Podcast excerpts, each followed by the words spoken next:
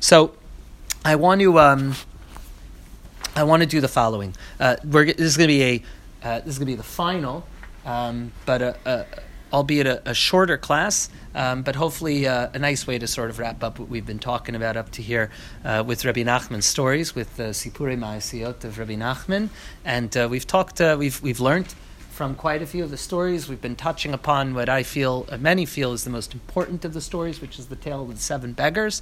Uh, we've been touching upon that, and uh, I want to try and wrap up tonight by uh, by bringing these stories into uh, into the present, uh, bringing them into the here and now, and in doing so, um, in doing so uh, use one of the stories about Rabbi Nachman himself, which we'll get to in a moment. I'll ask you to turn the page to the first source over here. I know the sources are in Hebrew. I'll translate as we uh, go along. Uh, what was the the question I want to ask was what was the what was the intent?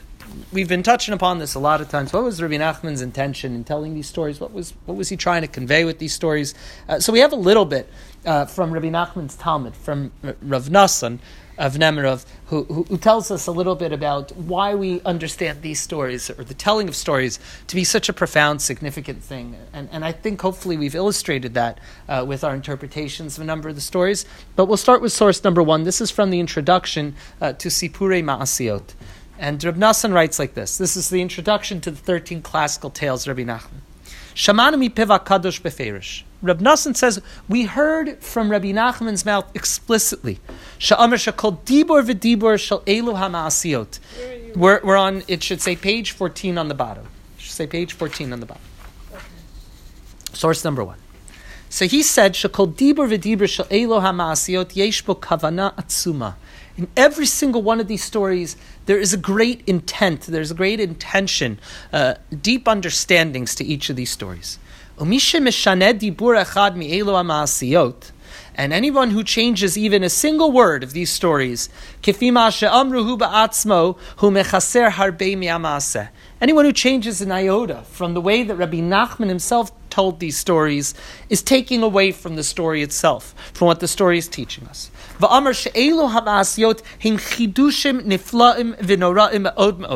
That all of these stories are great, wondrous, novel ideas V'yesh behem derachim v'nistarus amukos v'amkus muflag ma'od. And each one of them contains multitudes, deep depths of understanding and reasoning and teachings. Re'uyim l'darshim b'rabim. And it's fit to teach them in public. La'amod b'veis ha'kneses u'lesaper mi'elu ha'ma'asiyot. I know we've touched upon this before, that it's even fit to stand in the front of a shul and to tell over these stories in public. Because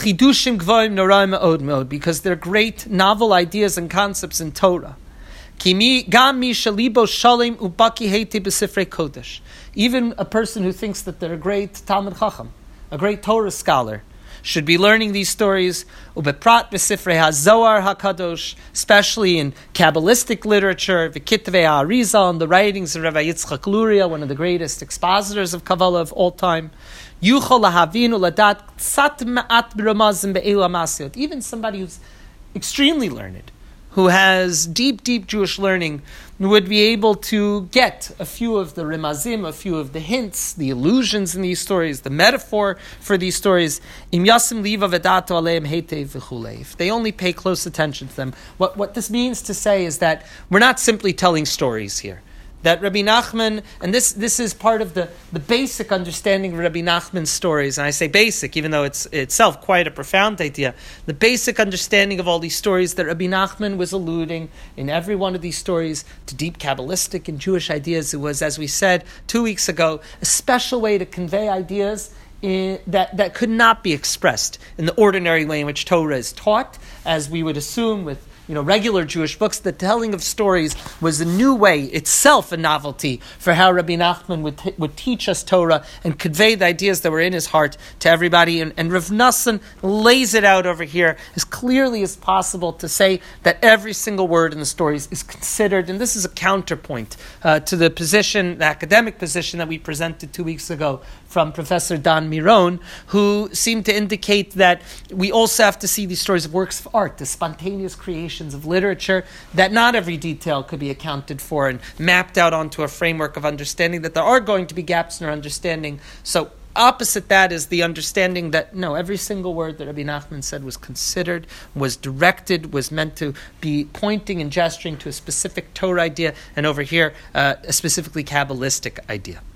And the second source over here says about this as well. Uh, tacking on to the same uh, to the same idea. Nishma mi piva kadosh beperush. We also heard explicitly from Yerachman himself. Sha'amar shehu megalei zeramazim be'alma be'eze psukim amaramzim lesod ha'maasiyot lema'an dat she'enu medaber chas v'shalom dvarim betelim. One of the one of the one of the reasons for opposition and there was opposition, and, and not just opposition that we saw from, from various later writers like Simon Dubnov, like historians of Hasidism and, and of Jewish literature, that these were simply tales and not really such good ones, that, that, that they were essentially meaningless, that they, that they were divrei hevel, that Rabbi Nachman was just telling stories and, they were, and, and, it, and it was beneath a tzaddik, it was beneath the righteous uh, teacher of Torah to be telling such tales of princesses and kings and traveling to distant kingdoms and all these different things that was beneath him. So he says, Rabbi Nachman himself told us that when I'm telling these stories, there are myriad illusions and metaphors and deep understandings of Torah and all of them. And God forbid are these stories just simply stories and to be left at that, children's stories. That's, they're far more than that. Aval sod ha'ma'asiyot be'etzem. The secret of these stories, rachok amok. So as much as we could say that there's a point to going ahead and, and, and gesturing to these stories as teaching us Torah, as alluding to Torah ideas, as pregnant with meaning is that also there's this notion of the esoteric that the stories themselves uh, cannot be fully plumbed. The depths of stories will always reveal more and more. I mean, great literature is like that, right? Great literature, you go, you go and you read a poem, um, you read a poem, the tenth time you reveal a great poetry, you reveal something uh, new that wasn't there in the first nine times. Or you read, uh, you read a great work of art, or you listen to, to, to another track, or you watch a, another movie for the 10,000th time and you reveal new things. This happens in, in all great works, right? That you hear something different or you learn something different from it. So Rabbi Nachman's stories contain that as well. And he says, but at the end of the day, amok amok mim sa'eno. At the end of the day, it's, it's, it's so deep that you have to constantly plumb these depths. And indeed, uh, I, I, read that, uh, that the author of Siach Sarfei Kodesh, um, well, not the author, but but the person who's the source for many of the teachings compiled in Siach Sarfei Kodesh, which I think is an eight-volume set of Breslov teachings. So, uh, so, so Rav Bender Zecher Tzadik of Rachel, a great Breslov Chassid. So he would teach Sipurei Maasiot over the period of, of years, of decades, that this would be a regular Seder Halima. This would be like a regular Torah study uh, vocation for people to go ahead and to sit and to study these stories, which itself is a magnificent thing. Can you imagine Hasidim sitting in a Beit Midrash and learning stories uh, about princesses and kings and dragon slayers and, and, uh, and people hiding out in the forest and, uh, and distant journeys, that this too is Torah, that this this too is a way of Torah, and, just to tie into something that we said in one of the most, uh, in one of the first shiurim, is that is that if you look at our own Torah itself, our own Torah itself uh, isn't just simply a collection of laws, but it tells the laws through narrative as well. That uh, we have an entire chumash, we have an entire uh, entire book of the Bible, Bereshit Genesis, that deals with uh, and the beginning of Exodus as well, that, that, deals with the greatest stories of all time the redemption of a nation from a house of slavery, something that served as a template for, for, for redemption stories for all the history. The Exodus, something we can refer back to. The story of the Avot, the story of, of the patriarchs and the matriarchs, that even the most minute details, right? We, we talked about in a Shabbos year recently that, uh, that so many people have a question like, why is it? that the Torah chooses to go ahead and to spend so much shrift speaking about the story of how Eliezer, the servant of Abraham, goes ahead to find a mate for, for Yitzchak, to find a spouse. That gets page, that gets paragraphs and paragraphs in the Torah, and yet we say, for example, uh, that gufe halachot, important halachot, are only learned out from a slight textual variation. Uh, the, the halacha that they're referring to there is the impurity of a sheretz, the impurity of like a lizard touching like a, a creepy crawly. That's that's that's halacha, right? That's that's the stuff of Torah, and yet that's only learned out from from a, a minor detail, or even um, or even vizavachta, a single word in the Torah is used as the source for many many of the halachot of kosher animal slaughter, right? How we eat kosher meat, and yet the Torah spends so much time talking about these stories of of, of the avot and, and what seemingly mundane detail stories have significant power. The same thing happens in the Talmud as well. Uh, we're, we're used to thinking of the Talmud as simply a collection, not simply, but a collection of laws, of different halachot, and expounding the psukim to teach us uh, how Jewish practice, how halachic practice and mitzvot should be performed. And yet, a, a broader understanding of, uh, of the Gemara of the Talmud shows us that all of this is interspersed on a, on, on, a beautiful tableau of rabbinic stories. We hear about how the rabbis conducted their, uh, their lives. We hear about uh, there's, there's humor, there's legend and lore, and all of this is how the halacha is presented. So sometimes the way to convey deep ideas and deep understandings about life is always done through a story. I mentioned also earlier that, uh, that it's not for naught that uh, when, uh, when a teacher gets up in shul to teach Torah, so, so she'll usually begin with the story, or he'll usually begin with the story, something that goes ahead and grabs the listener's ear. And that's certainly what Rabbi Nachman was trying to accomplish, and that's certainly what I think that uh, there was a sense that towards the end of his life, we know that Rabbi Nachman told stories throughout his life, but really from 1806 to his death in 1810, so then, then the stories started to become told, told in increasing frequency. I did see uh, Professor uh, Tzvi Mark um, quoted from Dubnov again from this, uh, from this historian, one, I, I, should say, a great historian, one who's considered an important historian of European Jewry and Jewish history, of Simon Dubnov, who said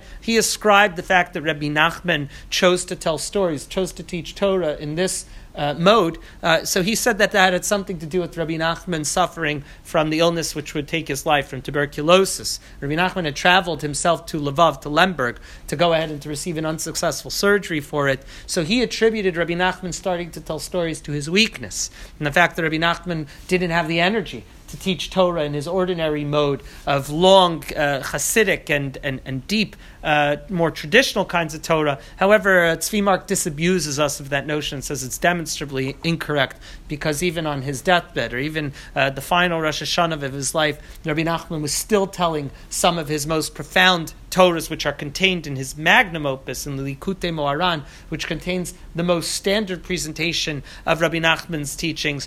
But we see that Rabbi Nachman saw stories not just as a, as a, a, lighter approach or as a different approach, but maybe as a more, uh, actually, more elevated, a more profound, more difficult way of teaching over his Torah, but one that would still resonate with ordinary people. So, one of the questions I've been asking with all of these stories is well, what does this mean for us nowadays, right? What exactly, how are we, how are we meant to approach the fact that a great Hasidic rabbi is teaching stories, and we've tried to plumb the stories for meaning and for, uh, and for the Torahs in them. We talked about the Tendura and uh, talked about the garment of the priest and what that teaches us about the relationship between Jacob and, and, and uh, about Yaakov and Esav. We talked a little bit about the seven beggars and, and, uh, and the story they told about remembering uh, before they were born and what that has to do with the Gemaras about a child, a soul before it comes down into the world, how it's, uh, how it's taught all the Torah there. We have so many examples of where easily we can map out Torah meaning onto these stories. But I want to finish by telling a story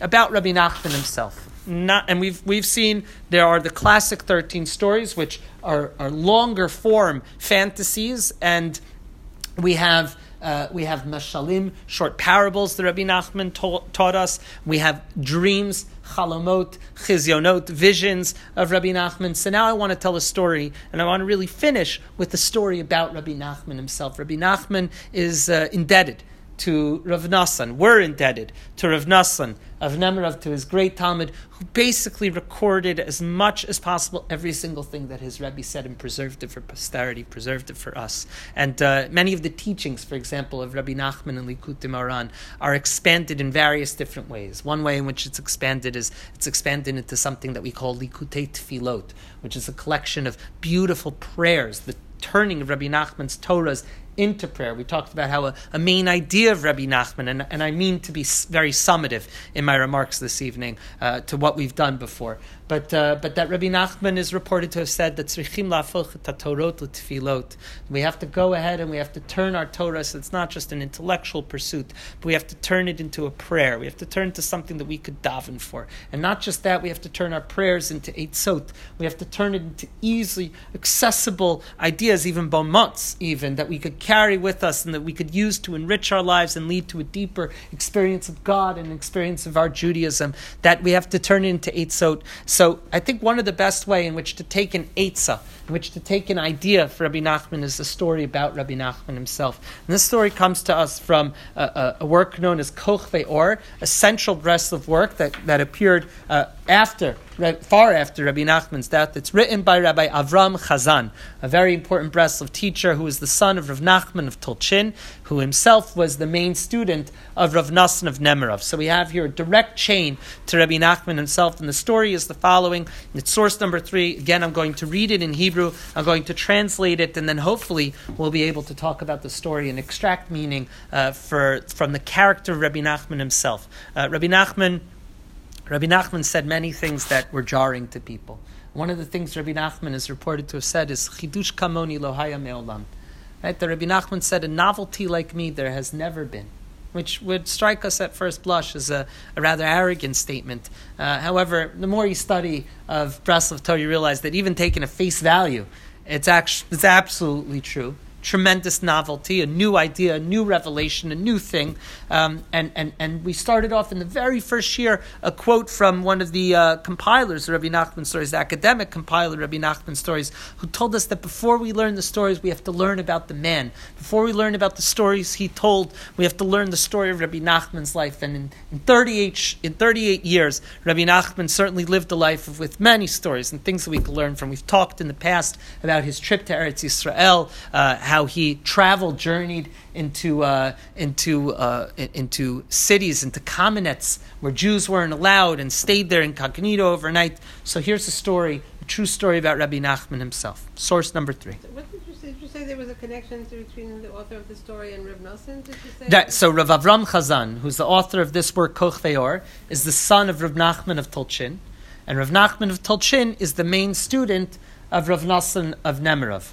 So, so basically, we have one, Rav Avram, his father, Rab Nachman of Tolchin. Rab Nachman is the main student, three, of Rav Nassan, and Rav Nassan, four, is the main student of Rabbi Nachman of Breslov. A direct link uh, uh over 150 years directly back to Rabbi Nachman himself. So, so the traditions, especially in Kochvi, are considered to be as authentic as can be.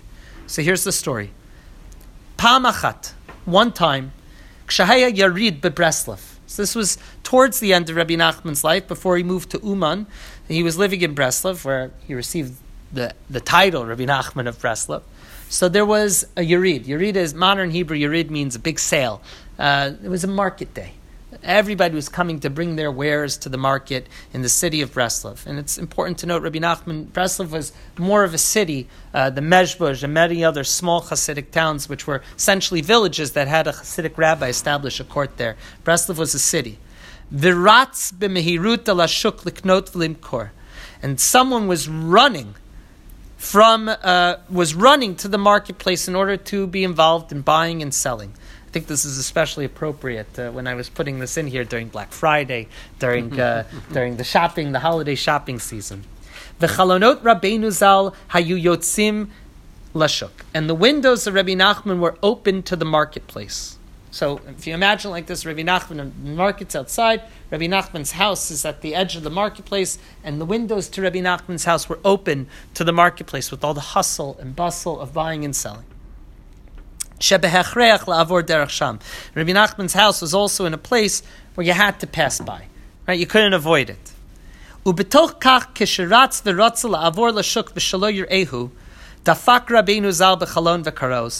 So this individual, as he was running to the marketplace and wanted to get there so nobody would see him or that Rabbi Nachman wouldn't see him, so Rabbi Nachman did see him, knocked on his window to the outside, and called him said, "Hey, you, Right?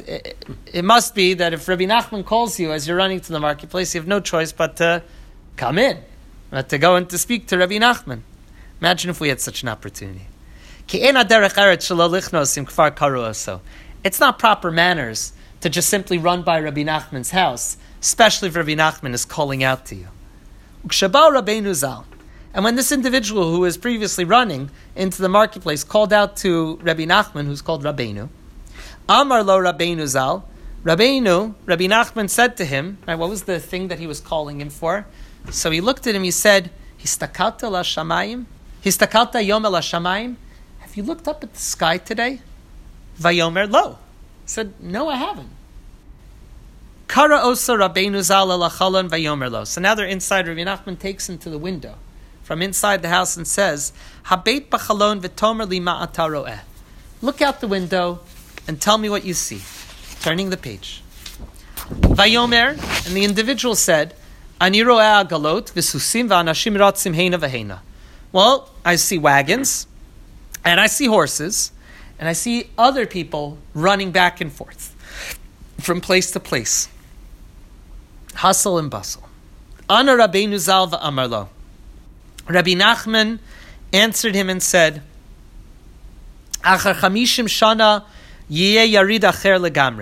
Fifty years from now, there's going to be a very different kind of market, very different kind of sale, big sale day in the market.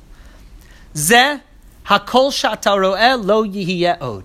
Everything you see out this window will no longer be here. Raksusim acherim, there'll be other horses, ve'agalot, v'scharot, ve'anashim acherim. There's going to be different horses, there's going to be different wagons, there's going to be different merchandise, and different people. Vegam ani lo yihiyeh, vegam ata lo tihiyeh. And I too, said Rabbi Nachman, I'm not going to be here, and nor are you. Neither of us are going to be here. Kayom ani shoel. So today, I ask you, Ma ata kol kach bahul umutrad she'ein lecha afilu zman lehistakel ala shamayim. What are you so busy about? What are you so hurried about that you don't have time to look up at the sky? Vayikra et Rabbi Chaikel, and Rabbi Nachman called into the anteroom to Rabbi Chaikel, Shahaya b'cheder acher vayomer lo, and he said to him, Tireh, Chaikel, מה שעשית עם השפע שלך, Ad she'ein lo afilu zman listakel shamayim. He said, Rabbi Chaikel, as he was talking to this individual and gesturing out the window, says, Rabbi Chaikel, what have you done with your shefa? What have you done with your essence, with your energy, with your sense of self, with your soul, that you no longer have time to look up to the heavens? So there's a lot going on here. What's the connection between Chaikel and the guy outside?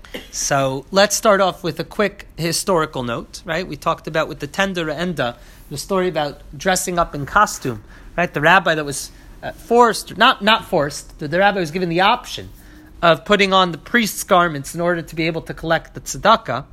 So, just as much as that was the significant aspect of Rabbi Nachman's own life, that he himself talked about wanting to dress up and wanting to disguise himself and go incognito amongst the masses.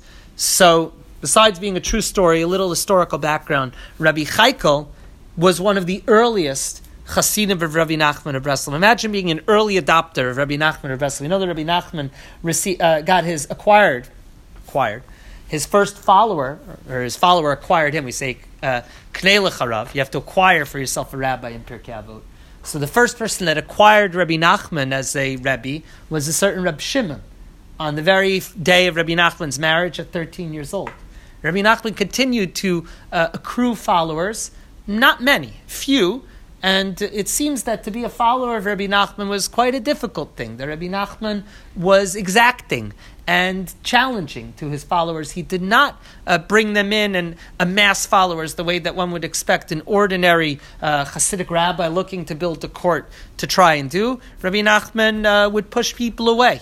Oftentimes, Rabbi Chaikel, we know, was one of the earliest followers of Rabbi Nachman, and uh, and, and we also know we also know that Rabbi Chaikel uh, appears in many other stories of Rabbi Nachman. One other story of Rabbi Nachman and Rabbi Chaikel is that they were at a at a, another follower's house and they had gone there for lechayim's and uh, and the people in the house had asked Rabbi Nachman for a bracha and Rabbi Nachman said, "I have no strength to give a bracha. There's nothing in me to be able to give the blessing to you, Rabbi Chaikel. I want you to go ahead and to give them a bracha." Rabbi Chaikel was wont to give a blessing in front of his rabbi, and the story continues that Rabbi Nachman persisted. Rabbi Chaikel gave the bracha. We know that Rabbi Chaikel was a great uh, scholar, and a miracle worker and a great, uh, a, a, a, a, great, a Jew of tremendous status in his own right. So that's the Rabbi Chaikel over here that Rabbi Nachman calls to and says, "Look what you've done. You're so busy, right? What can you possibly be busy with? You don't look at the heavens." So, yeah. He was the one that was walking outside. No, no, there's a different individual walking outside, he was saying to and Rabbi. Rabbi Nachman is standing at the window to him, and he calls out to his close the follower he said the same the thing. same thing. The same. Exactly. Right. Exactly. So no, don't be sorry at all. Of course. So a few points. So I think that this story that we just told speaks very much to our generation. We are the generation of the shuk, right? The shuk is is for many intents and purposes right in front of us. Right? We open our phones, and the hustle and bustle of the world is right in front of us. We look outside. We live in the city, especially. I'm not just talking about everybody, but specifically to, to us living in Manhattan in 2019. Right? I, I, and- Rabbi Nachman is speaking to the generation of the market. No longer, uh, no longer are we able to go ahead. It used to be that people had market days. You could choose when you engaged in commerce. That you could had the option of when to go out to the city to encounter uh, to encounter the madness that is sometimes the city, the overwhelming aspects of the city, of being confronted with modernity with all of its complications. So I would say that we are the generation of the shuk. We're constantly involved in this buying and selling and running back and forth. And um, a, a point that I want to touch upon in a moment. Rabbeinu, Rabbi Nachman, himself also gestures to the future in a very powerful way, in a poignant way, by saying the first thing he says to this person is in 50 years from now, everything will be different, but it'll all be the same. The horses and the wagons are going to turn into cars, and the cars are going to turn into airplanes. And the marketplace is going to have different people with different products that are going to be bought in, but it's all going to be the same thing. It's all going to be buying and selling, people acquiring, and people making money, and people involved in, in all aspects of their parnasa, of earning a living. That will all be the same. Rabbi Nachman has this keen awareness, but we're not going to be there.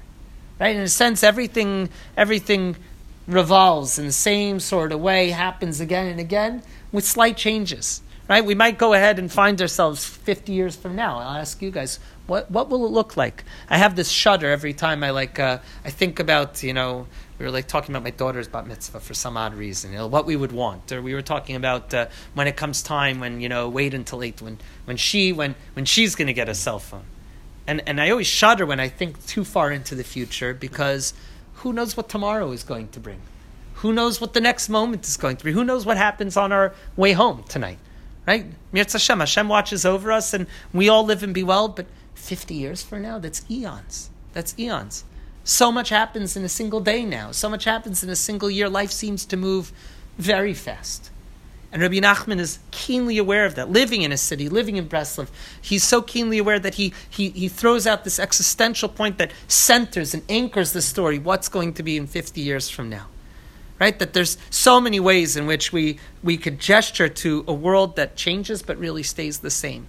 And what do we do in that kind of, in, in that ceaseless circle in which we find ourselves in. What are we supposed to do? Rabbi Nachman says the only way to break from that circle, the only way to break from the way that we walk around here, especially in New York City, it's especially poignant, I think, especially cutting in this kind of a context, right? Who looks at the sky in New York City? Right? The tourist. do. Tourist, right. When you look up, I, I've been looking at it a lot because of the building next door, and you, by the time you're looking up to the top floor, right, you're already, okay, that's the sky, right? And today was an especially dour day. But I want to say the first, the first thing is that we should take Rabbi Nachman's advice, and we could explain, and we will explain what he means by looking up at the sky, but even without understanding, to take the advice to look up at the sky every day to pause from this cycle, the way that the way that this story uh, geometrically, the way that the story is mapped out is that there's a circular effect, and then the way to get out of that circular effect is to look up. The way to get out of this ceaseless, endless kind of ruts of a shov, this running and returning and coming back and forth. Did you look up at the sky today? What powerful, simple advice that Rabbi Nachman gave. But, but what exactly are we supposed to be getting when we look up at the sky?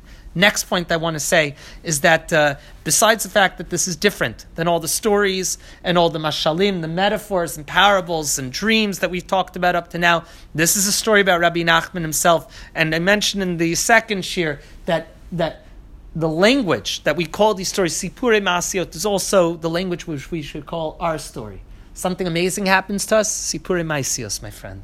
Something we had a, an interesting anecdote, an interesting event, Maisios, right? That that we have these kind of stories to ourselves. It's important to pause not just to look at the heaven, but to look at ourselves and say, oh, this is a story we went over to tell ourselves the narratives of our own life. And that's why we're telling a story about Rabbi Nachman himself, and Rabbi Chaikel is a real person, Rabbi Nachman is a real person, the Yerid in Breslov, the market in Breslov is a real thing that really happened. And, and, and, and, and as we move away, as we oscillate a little bit from fantasies of kings and queens and beggars and orphans in the forest and, and far off lands and, and countries that are filled with laughter and jokes and, and kings behind curtains, that at the end of all of that, we also have real life, and real life is a story as well. Real life contains that narrative function as well. So, what's the first aspect of the story that I want to point to is the fact that that we'll take every word here to be significant as well. We find him, we find this individual unnamed running to the shuk, running to the Yerid, right? And and running has uh, running running is located particularly in a particular place in Jewish in Jewish thought. For example, two sources that I'll say to you guys. The first is, is that we we say a vidoy, right? We we say al chet. We confess on Yom Kippur on ritzat raglayim lahara, on running to do bad. Right? That sometimes if we're if, if we have a lust after something, we run after it. Or sometimes if we want to go ahead and slake some desire, we run after it or if we have some particularly juicy bit of lashon hara, of, of evil speech, of gossip or slander to share, we run to go ahead and to do it. And how often do we find ourselves running to do something good, running to do a mitzvah?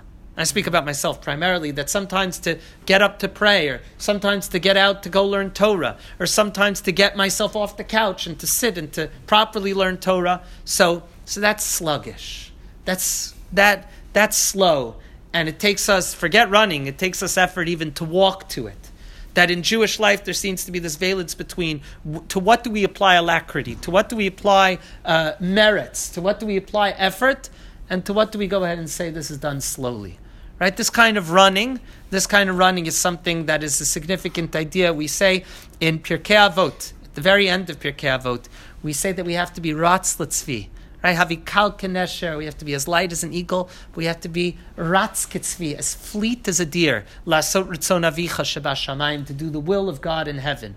That the ideal mode of Jewish practice is also one in which we're doing things with vigor. We're doing things with, with effort. Mitzvah babiyat mitzena. Mitzvah comes to, to your hands, you should do it right away. Right? Uh, don't put off till tomorrow what you could do today. Run to it. Move to it. Always be going ahead to try and fulfill the will of God in heaven. Be as fleet as a deer. We also find, for example, Havi in Pirkei as well. Havi ratz limitzla kala kibachamura. I shouldn't just say I'm going to run. Right? It's never enough. I shouldn't just run to do something small. Okay, I'll go ahead. I'll do this small mitzvah and I'll run to it and I'll show them doing it with vigor and effort and verve. But I should go ahead and be running to a small mitzvah like I'm running to a big mitzvah. Right? Not just should I say for the very big things, okay, I'll run to that. But even for the small mitzvah in our life, we have to apply this principle, this concept of doing things with energy, doing things with vigor, doing things with speed, right? We, and if we don't do it, if we don't do it, we allow sometimes lahachmitz tasha'a, that our mitzvot in our spiritual life becomes chametz that it becomes something leavened. It becomes something where time has that effect that it always has, that it makes things ossified, it makes things calcified, it makes things grow old and, and lose their uh, lose their shine. When we run to something, when we're running to a mitzvah kala kibachamura, so we accomplish something special in our performance of mitzvot. I want to quote to you something beautiful about the, the fact that speed is such an important aspect of modern life. This comes from Milan Kundera. Uh, he was a Czech writer, apparently a perennial. Uh, perennial nominee or perennial consideration for the Nobel Prize. He wrote a book called The Unbearable Lightness of Being. So I have the Hebrew quote over here. It comes from Rav Elchanan Nir's book again. I didn't find this on my own. And he says something uh, amazing. He says, HaMehirut, Hitzurat ekstasa shemahapecha, technologia hi nikal adam b'matana. He says the speed of modern life is a kind of ecstasy, a kind of um, I don't know how I would phrase this differently, an ecstasy that the technological re- revolution has given to modern life, the gift of the technological revolution. We look around us, everything is done fast. You don't respond to the email within 24 hours, ove, right? The, the chain is already taken off without you. You miss the train, there's not another one for another six minutes, and that feels like eons. Mm. You go ahead and you you want to rush from place to place, from thing to thing, from meeting to meeting. We're always running especially in this city. People don't even, it's, you know, I'll tell you something amazing. My experience as a rabbi in this city. You could pass people that, that you literally just spoke to like an hour ago. You could pass them on, uh, on 72nd Street and you don't even look at each other. You just go right past. Just, it was so fast. Everything is just moving. Right? It's only the tourists, for example, that stop right in the middle of, of Broadway and, and, and you have to like dart around them because God forbid anybody should walk a step slower right? Everything is done with this kind of ecstasy. It is a kind of thing that we know, right? The, the, as things speed up, we start to lose ourselves. In religious, in religious practice, that speed sometimes allows us to lose ourselves and become subsumed in God.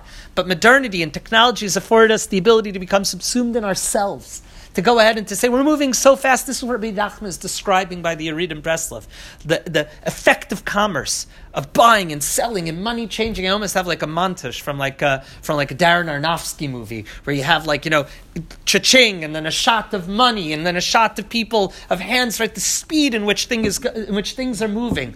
Right, it feels like one day the markets are up, the markets are down. The same thing that happens in 2019, Rabbi Nachman is describing in, in 1806 in Breslov. Right? That kind of speed Rabbi Nachman sees as the hallmark of modern life. Rabbi Nachman says this will only continue, this will only, uh, this will only intensify as time goes on. It's, it, it speaks directly to our experience of modern life. The Yerid in Breslov is 72nd Street outside in 2019, is, is, is, is running into a Walmart on Black Friday, is running to get tickets at, uh, at TKTS to, before anybody else, is running to the next meeting, is hopping on a subway, getting in an Uber, getting in a taxi in order to make the next thing. Our lives are filled with constant running, constant effort. If you hear one of the main complaints in modern life, right? People don't realize that it has this kind of effect on us. Is that is that the, the tiredness of not being able to stop, and that if you do stop, if you do take a break, you feel like you're falling behind. Rabbi Nachman saw this in the Shuk of Breslov. That's what it represents over here. Now, the second element of the story that I think is really important is what's the rabbinic perception? What's the Torah's perception of that marketplace? Is the Torah's perception that marketplace with an open window, or is it with a closed window? I think it's rather significant that Rabbi Nachman's house is one that faces directly to the shuk. We have indeed rabbinic models of exactly the opposite. How do we know? I'll give you one. Ex- excuse me, one example. One example comes from a testimony of Rav Yisrael Mishklov. Rav Yisrael Mishklov was one of the main Talmidim, the main students of the Vilna Gaon.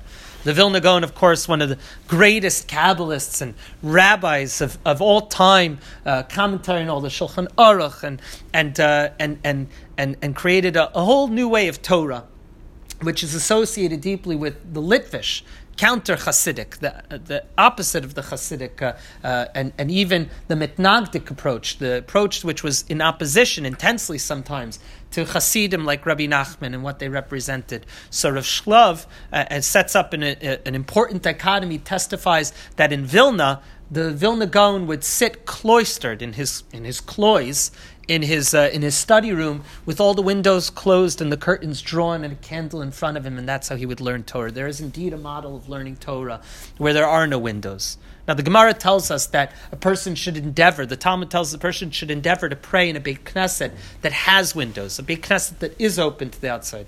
Here, beautifully so. And we could watch the people coming and going, and we could see the world outside as we pray. However, for much of Jewish history wasn't like that. If anybody, we've talked about this before, if anybody takes a trip to Krakow, so you'll see the 16th century synagogue of the Ramah, and the Ramah's synagogue has no windows, and uh, uh, that's indeed for another reason, for protection as well, that we need to be cloistered at times. We need to close ourselves off. We need to go ahead, as some people would say, uh, this is the dichotomy of the way which we understand that Noach is told to go into the Teva, Noah, Noah goes into the ark, and it says that so are ta'asa lateva, that there needs to be a tzohar. And what's the tzohar that's in the teva? So some people say, Rashi tells us, some say it was a window in the teva, a window in the closed ark that opened up to the outside world, which was so air, which was stormy and turbulent outside. And some people say it was an internal light. Was it the window of Rabbi Nachman that opens up to the Shuk in Breslov? Or is it the light of the candle of the Vilna Gaon learning in daytime? Now, those represent two, I would say, opposite approaches to how the rabbinic world looks out onto the marketplace, looks out into the world outside with the running and returning. But I think that they also represent the different times. There's times that we need to be cloistered, there's times we need to close ourselves off, and there's times that we need to open ourselves up. So Rabbi Nachman chose at this point to have his house open to the marketplace with the window open. Now, that also reflects, it brings to mind uh, uh, in one of the stories in, in, about Rav Kook, we know that Rav Kook lived in Yaffo when he first came to Israel in the early uh, in the early 20th century. He was the rabbi of Yaffo, and we know that Rav Kook lived in a house that had a window that was open to that had a view of the sea, that had a view of the Mediterranean Sea. And it was there that Rav Kook wrote some of his most important works. When I read this description of Rav Kook that the Nazir gives us, one of Rav Kook's main Talmidim, I said, oh, Rabbi Nachman. And we know we've already talked about Rabbi Kook, Rav Kook's, uh, the soul affinity between Rav Kook and Rabbi Nachman. The, the reported statement of Rabbi Rav Kook was an aspect of the soul of Rabbi Nachman that in, in, a, in a later time. So, so we find this, this ability to open himself up, and we find that a shul ideally should be opened out to the outside world. Should have lights, right? That's uh, it should have this ability to be accessible to the outside world. And we find Rabbi Nachman's windows opened out to the world. His Torah gains, his manik, it, it gains depth, it gains profundity, it gains importance when it's in conversation, when it's opened out to the world, when it's in dialogue with the world. And it tells us how Rabbi Nachman sees perhaps the point of telling these stories is that stories are also the language of the world. Hasidic Torahs with deep Kabbalistic, open Kabbalistic allusions and deep Torah ideas is not something that's always accessible. Telling the stories was a window to the world, was a window for people to access these ideas in a different form. Rabbi Nachman throwing open the window, or the king revealing uh, himself behind the curtain. So the stories were a way to open up the window. So what about the looking into the heavens? Is that we have to always remember. We have to always remember that there's what we see in front of us, especially here. It's tall buildings that somehow sometimes block out the light, but it's also important to recognize that even even in the city, even in Breslov, in the marketplace, even here in New York City, so we still have the same sky on top of us as everybody else. We still have the same God on top of us as everybody else. Sometimes we'll hear from people I have to go out to the wilderness in order to experience God. Or I have to go and separate myself from civilization to experience a profound religious moment. Rabbi Nachman tells us that this is accessible at any moment. The simple act of looking up to the heavens says, uh, right, it's almost esa enai, right? Not just to the mountains, but beyond, like King David said. Right? I, I, I raise my eyes and, and, and we could either raise our eyes in a plaintive mourn, Me'ayin Yavo Ezri, where's my help going to come from? Right? There's times we look up to the heavens and, and you know, God in you, right? God Almighty, please help me. Right? And there's times we look up to the heavens in awe. And we look up, and we do this at the beginning of every month, that Jews go ahead and they, they look up at the moon and we, we orient ourselves. We reorient ourselves with the celestial bodies. We reorient ourselves constantly. We follow the moon, and the waxing and waning of it informs our waxing and waning of time. Keen, a keen understanding of how time works and how the world works can only be available sometimes when we go ahead and we look beyond.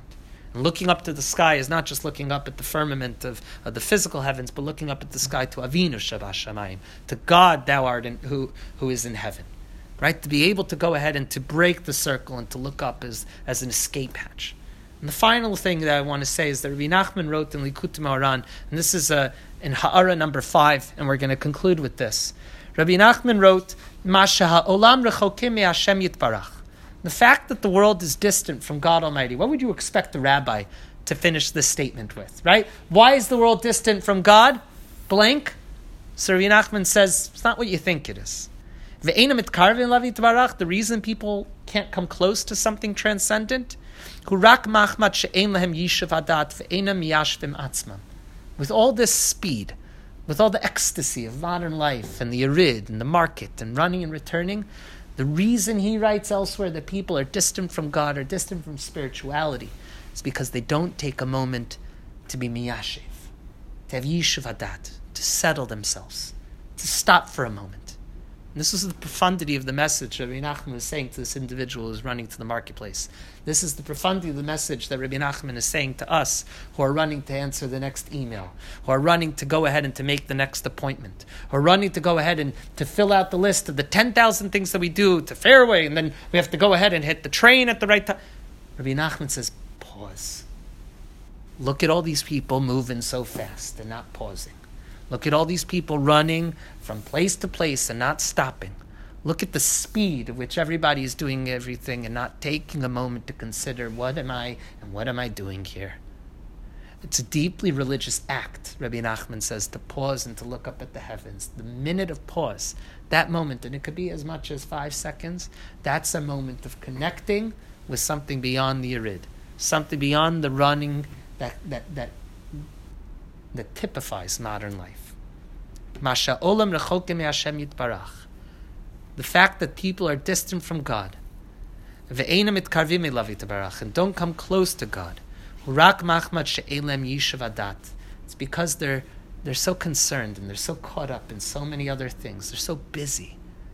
Ve'ena meyashvim atzvim. They never settle themselves. One of the beautiful aspects of modern life, and I know the criticisms of it, is this mindfulness movement. And, before we speak to somebody, pausing Yishav Hadat, considering the words that come out of my mouth. Before learning Torah, pausing. What exactly am I hoping to accomplish by teaching Torah or learning Torah? Going ahead and davening or making a bracha. Thinking slowly, moving slowly can be the most profound religious act. And it could be signified in something as small as looking up into the heavens. But there's an even deeper level here, which I think connects with the idea of telling stories. In order to tell a story, so you have to say, come around now and hear my tale. Sit down, settle down, enjoy, listen to something, take a moment. Right? It's I feel pathetic that we didn't even I wasn't even I even, wasn't even confident enough to say over some of the longer stories of Rabbi Nachman. We mostly sufficed in these shiurim with the shorter stories of Rabbi Nachman because because you know we'll lose interest. What if people lose interest? And we do, right? So now we have a new movement right? That's telling the modern world in a secular format mindfulness. Pause for a second. Take a deep breath. Meditate. Settle yourself.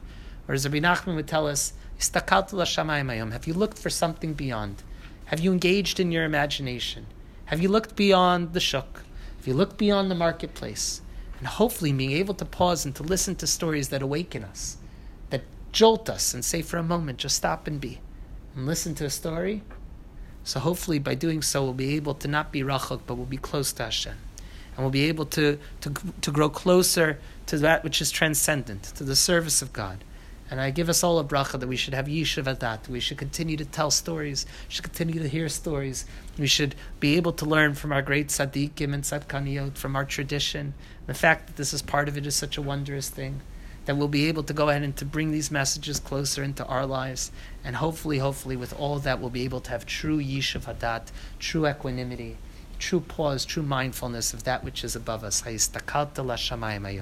be able to look at the heavens today and answer in the affirmative. Amen. Thank you.